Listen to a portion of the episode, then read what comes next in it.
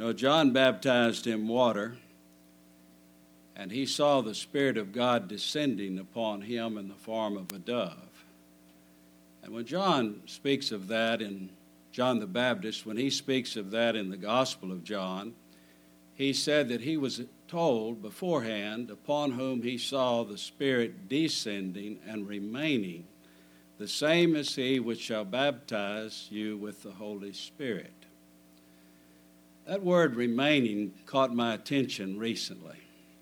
Upon whom you see the Holy Spirit descending, we often think about the Spirit descending in the form of a dove when he was baptized, but remaining made me think of in that old dispensation before the Lord Jesus Christ came into this world, what we call the Old Testament days the Spirit of God came upon many men, many different men. The Spirit of God came on, and they did many tremendous and marvelous things.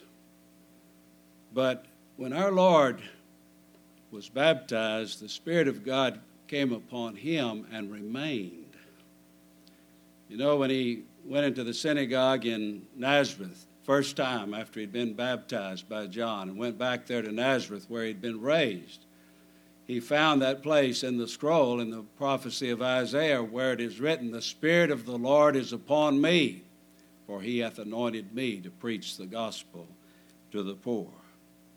And when our Lord was baptized there by John in Jordan, we are also told that a voice from heaven was heard saying, This is my beloved Son, in whom I am well pleased. But it's not the Lord's baptism in water that we're going to think about tonight, but he spoke about another baptism. And he spoke about it in this 12th chapter of Luke, and not only about a baptism, but about sending fire and not peace upon the earth. Let's read verses 49 through 53. I am come to send fire on the earth and what will I, if it be already kindled?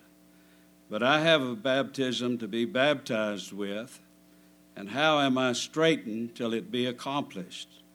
Suppose ye that I am come to give peace on earth? I tell you, nay, but rather division. For from henceforth there shall be five in one house divided, three against two, and two against three. The father shall be divided against the son and the son against the father, the mother against the daughter, and the daughter against the mother, the mother in law against her daughter in law, and the daughter in law against her mother in law. Now, let's look at these three things tonight. First of all, his baptism. What was this baptism that he was to still be baptized with? Well, it has to be his sufferings. There's no question about that. It has to be his sufferings. And he uses this word baptism, in my opinion, to show the greatness of his sufferings. Just like John the Baptist had laid him or plunged his body down in that water of Jordan, and he was covered over with that water, and he remained under that water for a short time, and then he was raised up out of the water, never to have that repeated again. So the Lord Jesus Christ would be plunged into his sufferings, remain under them for a short time, and then be raised up from them, never to be returned to suffer again. Now, how did he come to have this baptism to be baptized with? Let me say three things. First of all, it was the Father's will. It was the Father's will. This is what Peter said on the day of Pentecost. Him being delivered by the determinate counsel, that is, the will of God, the determinate counsel and foreknowledge of God, you have taken and by wicked hands have crucified and slain. How did he come to have this baptism with which he was going to be baptized? Because it was the Father's will. God determined to save a multitude of sinners. Now, We don't know why, other than for his own glory. And that's reason enough, isn't it? In fact, nothing else would be worthy of God, nothing other than his own glory. But he determined to save a multitude of sinners from Adam's fallen race. And since all of us are members of Adam's fallen race, it behooves us to pay attention and have some interest and, and try at least to listen and, and enter into this as to why it was the Father's will for him to suffer. Their sins would be atoned for. These that God determined to save, our sins would be atoned for by the shedding of his blood. God's justice would be satisfied by his sufferings. You know, when they came to arrest him in the garden that evening, Peter, impetuous like he was, he pulled out, out his sword and he cut off that servant's ear. And the Lord Jesus Christ spoke to Peter and said, Put up thy sword. And he went on to say, The cup which my Father hath given me. Who gave him this cup of suffering? His Father. Why did he have this baptism to be baptized with, which was his sufferings? Because, first of all, it was the Father's will. It was the Father's will that he suffer and that he atone for the sins of his people. Secondly, it was his agreement. It was his agreement. He agreed to lay down his life for those given to him by the Father. And notice here in our text tonight, he said, And how am I straitened till it be accomplished? Now, if you have a marginal reading, that word straitened is pained. How am I pained till it be accomplished? Now, some say that this is a word picture like a woman who is to have a baby. Now, we've had several young ladies in our church recently have babies and their first babies. And I remember when we had our first child, and I remember my daughters when they had their first children. And, and I can only imagine. And one of the young ladies told me recently, before it was time for her baby to be born, she said, I'm, I'm apprehensive. She said, I'm ready for it to be, be over. But she said, I'm apprehensive. She said, I, I've heard some things from others, and I know there's going to be pain associated with it. And I can imagine uh, what it must be for a woman to be expecting that first child and knowing that there's going to be a great deal of pain involved, and, and yet you're ready for it to be over. That's what our Lord is saying here. The time draws near for him to be baptized with this baptism of suffering. And our Lord knew that he would be charged with the sins of his people. That God would make to meet upon him the iniquities of us all, as Isaiah said. That God would make him to be sin. God would charge him with sin. He would experience something that he had never experienced before and he would never experience again. And that is, in paying our sin debt, he would be separated from the Father.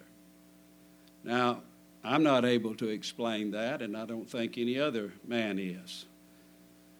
Was it Martin Luther who one time said, God forsaking God? You know, who, who can enter into that? But I know it was real. I know his sufferings were real. And I know there was a real forsaking that he experienced, and our Lord knew that was coming, and it was coming because he would be made to be sin the sins of his people would be charged unto him. And when that happened, the fire of God's wrath would be turned loose upon him. And that sort of divine justice would never be satisfied until it was plunged into the breast of the Lord Jesus Christ. He knew he was going to be forsaken of God. And he had to dread that. But then again, we read in Hebrews chapter 12 who for the joy set before him endured the cross, despising the shame. So, why? Did he have this baptism to be baptized with? First of all, because it was God's will. And secondly, because he agreed to it. He laid down his life for his sheep. No man taketh it from me, he said. He willingly. In that covenant of grace that was struck and made before the foundation of the world, when God gave him his children, he accepted us. God gave his people, his elect, into his hand for him to be their surety, and he received us. He, he accepted us, and he accepted to be our surety.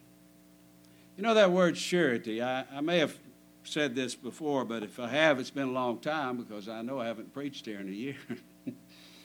Preaching in our congregation, I forget sometimes. It may have just been last week. But you know, I think it was uh, John Bunyan reading him several years ago, and he used that word undertaker. Now, we don't even use that concerning a funeral man anymore. that was a word we used when I was a kid, the undertaker. But you know, that's what Christ became our surety, our undertaker. And if that word ever should apply to anyone, it applies to him. Because an undertaker, he takes that body after the spirit is left and he undertakes for that body to, to plant it in the ground, to do for that body what that body cannot do for itself. And that's what Christ agreed to do. To come into this world as our surety and to do for us, for his people, for his elect, for those whom he represented, to do for us what we sure cannot do for ourselves. He undertook for us. He agreed to do that. He willingly laid down his life for his people. And number three, it is the only way of forgiveness. It's the only way of forgiveness. There's only one Savior, there's only one gospel, one gospel of God, that is, one way of forgiveness.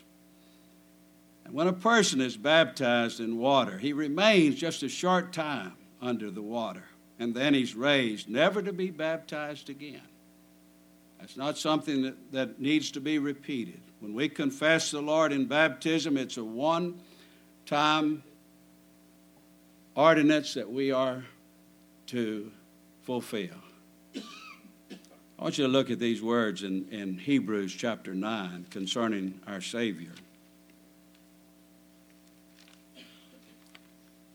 Hebrews chapter 9. He said, I have a baptism to be baptized with, and how am I straitened till it be accomplished? And that word accomplished, that's an interesting word, isn't it? Till it be accomplished. You remember in Luke's account of the transfiguration, he said that, that uh, Moses and Elijah appeared there with our Lord on that mountain, and they spoke of his decease. And that word decease is the word exodus his exodus which he should accomplish at Jerusalem.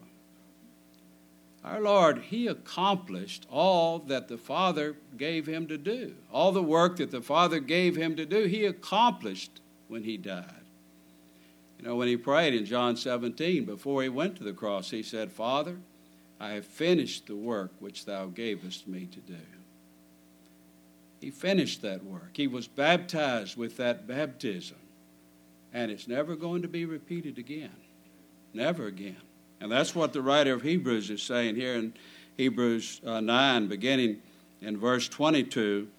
If you notice in the middle part of the verse, he said, Without shedding of blood is no remission. There is no remission without the shedding of blood, without the shedding of his blood. It wasn't the blood of those animals, the shedding of the blood of those animals that could take away sin. They, they served, and their blood served to picture and to be a shadow of His blood and His death and His sacrifice, but the blood of those animals could never take away a sin. What one the prophet prophets say, if I give the firstborn, if I give my firstborn, it cannot atone for my sins. If you were to give your firstborn child, offer that child up on a sacrifice. As the Israelites, they actually did that, burned their children to that god Moloch, that idol god. And, uh, but that could not atone for sin. Without the shedding of blood is no remission. It was therefore necessary that the patterns of things in the heavens, the patterns being that tabernacle and the priesthood and all of those offerings, animal offerings, should be purified with these, but the heavenly things themselves with better sacrifices than these.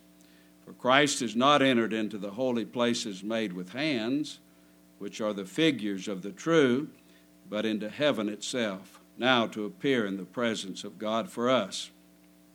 Now, notice, nor yet that he should offer himself often, as the high priest entereth into the holy place every year with blood of others. For then must he often have suffered since the foundation of the world, but now once. I like that word once, don't you? Both here and in Hebrews 10. But now once in the end of the world hath he appeared to put away sin by the sacrifice of himself. And as it is appointed unto men once to die, but after this the judgment, so Christ was once offered to bear the sins of many and unto them that look for him shall he appear the second time without sin unto salvation. He came the first time in relation to sin, in relation to put away the sins of his people. But when he comes again, it is without sin. He's coming to receive his people. So, this baptism, he said, I have a baptism to be baptized with a baptism of suffering. And it's interesting when you read the various commentaries, commentators, even those who believed in sprinkling, that practiced sprinkling, uh, none of them think that this means he was sprinkled with suffering. They all speak about him being immersed in his sufferings. That word sprinkling, that just won't get the job done. When you talk about the sufferings of Christ, he was immersed in sufferings. The second thing, this what is this fire that Christ came to send on the earth? I'm come to send fire on the earth.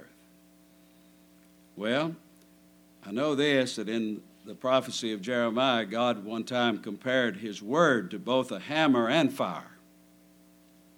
Is not my word like as a fire, saith the Lord, and like a hammer that breaketh the rock in pieces? And the Lord Jesus Christ, He has sent out men to preach the gospel. He calls men and puts men into the ministry, and He sends men out to preach the gospel. And the gospel, He said, Go into all the world and preach the gospel to every creature. The gospel, the word, may be this fire. I am come to send fire upon the earth.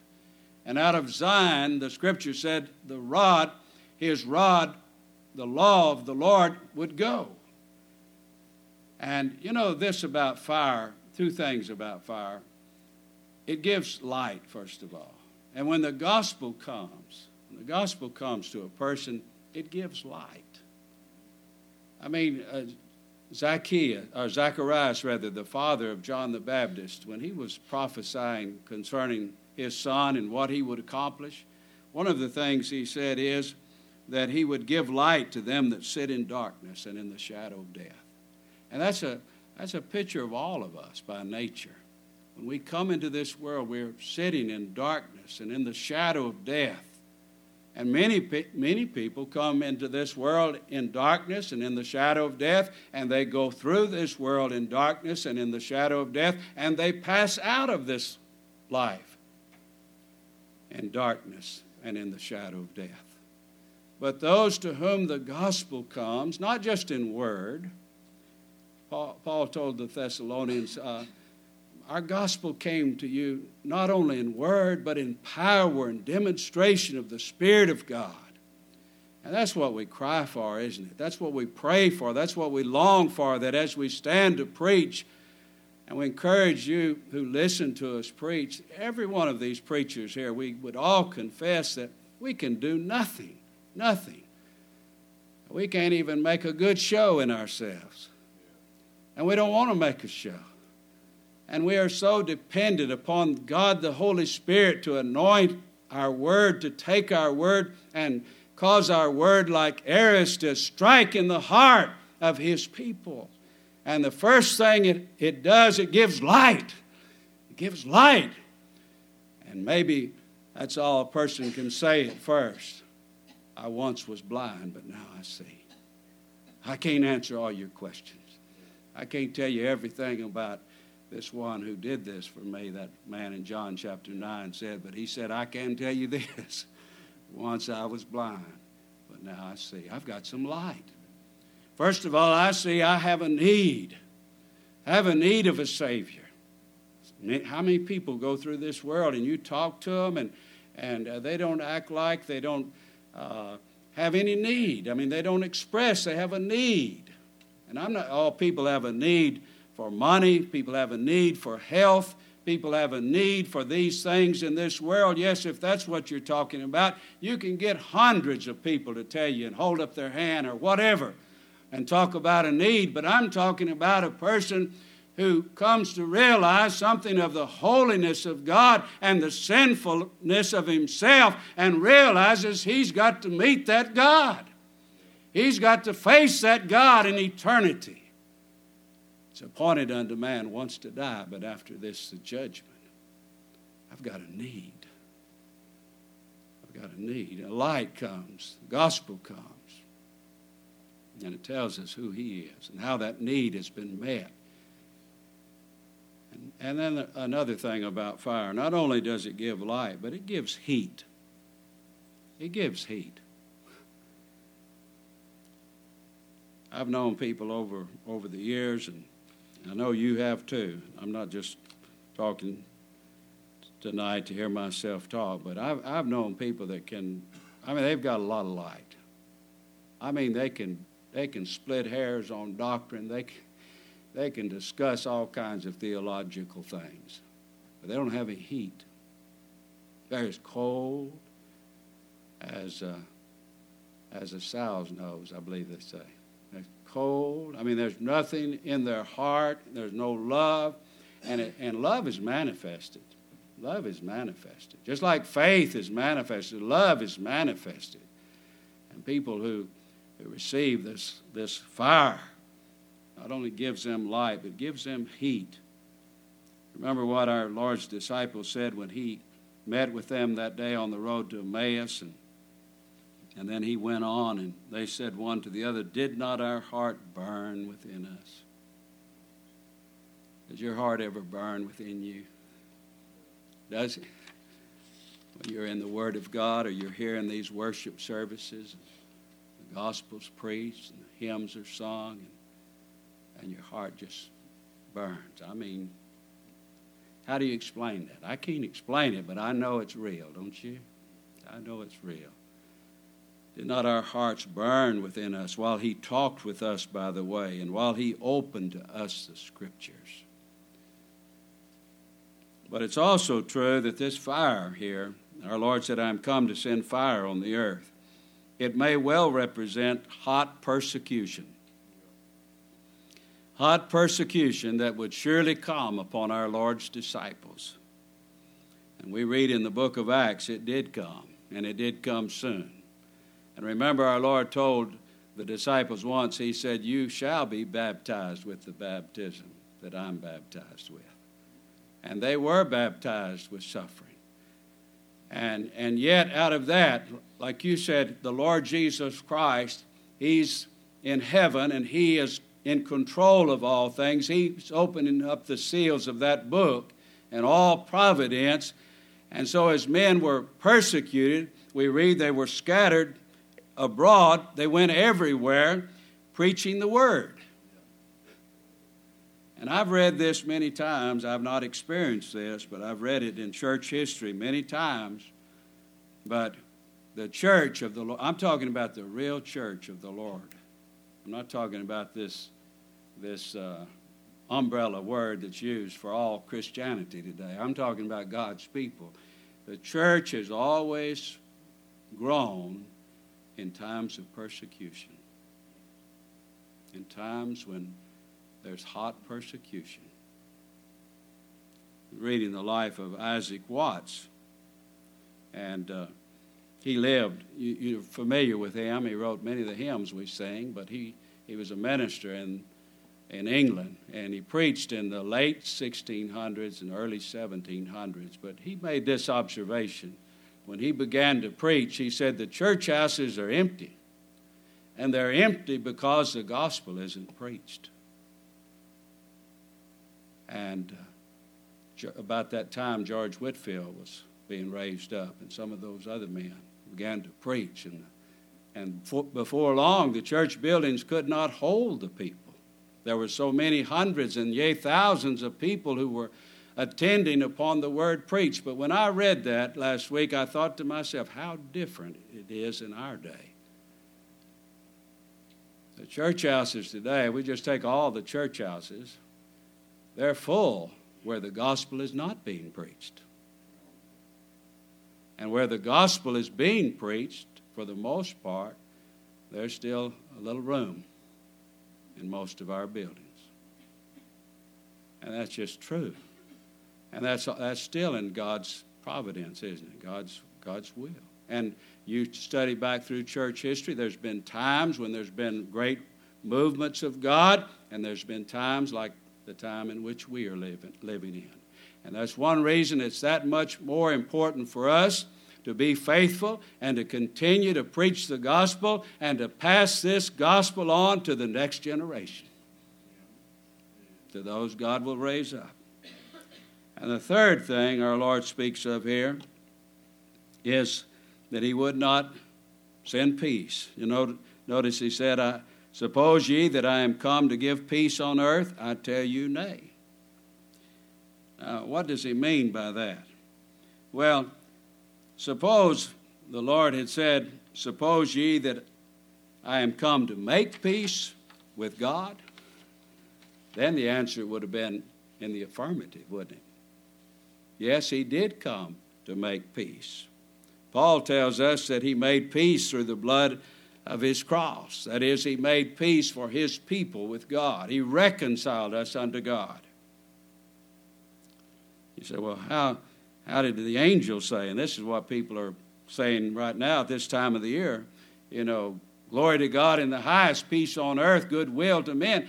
How is it that the angel said, Peace on earth, and here he said, I did not come? Suppose ye that I am come to give peace on earth?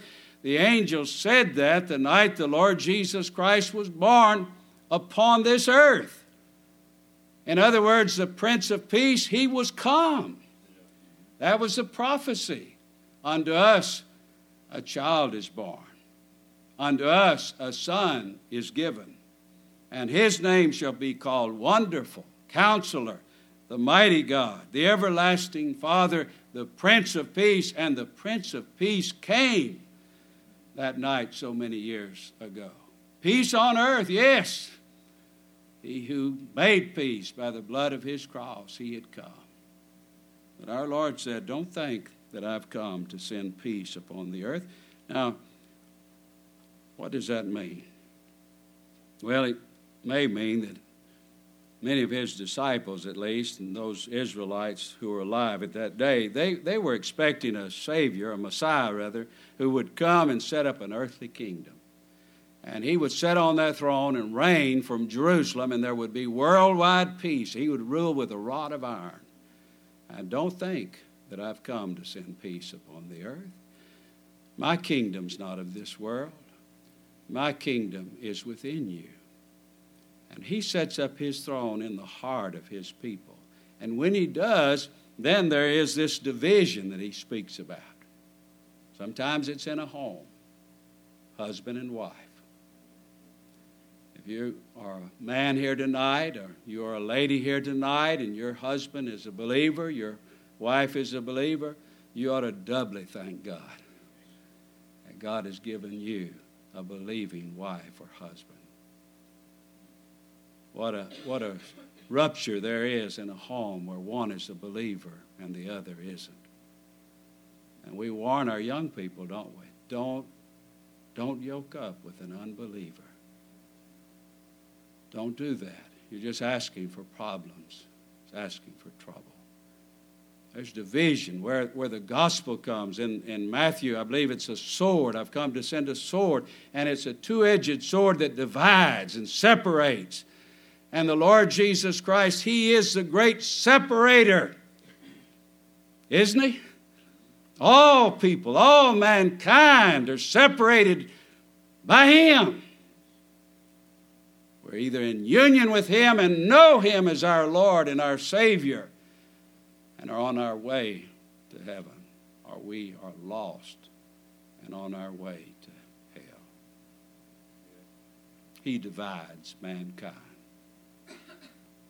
And this gospel, you know, uh, some people can get along with the devil, I guess. They seem like it. Some preachers act like they're afraid of offending anyone, but this gospel offends. If, if people could come to your church and never be offended, either you've got all the elect coming in the door or you're not preaching this gospel, my friends. And I tell you what, I like people either get mad or get happy, one or the other. But indifference, that's the thing that kills a preacher, isn't it? Just indifference. I mean, just come and uh, you want to preach the, preach this, that's okay. You want to preach that, that's okay. You know, I can go over here and I can listen to this man preach, and I, I feel satisfied, even though he doesn't preach the gospel. I can be happy, I can be content here or there. No, the gospel divides, it separates. I pray the Lord would bless these thoughts and words to us tonight. You know, my son, let me, let me close with this. My son uh, told me recently they had a man to die at their, uh, their company. One day, had ambulance come out there three, three times for three different men, and one man died. And he said, You know, it's interesting to see the reaction of people when they hear there in the office that someone has died. He said, The first question is, How old was he? And you know, if you tell them his age and it's older than they are, well, you can just almost see a little sigh of relief. I've got years to go yet. Our second question is did he smoke? Oh, he smoked. Well, I, am secure, you know, I don't smoke. Number three, was he obese? Yeah, he was obese. Well, I'm, I'm safe on that one too, you know. But you know, the truth is, death comes at all ages, doesn't it? And like you said, when, as death finds us, it leaves us in eternity. And we'll never all be gathered together again like we are tonight. I just trust and pray that God would speak to each one of us and, and cause us to look to Christ again. He was baptized with that baptism of suffering, and it was suffering that he might be just and justifier of those who believe in his Son.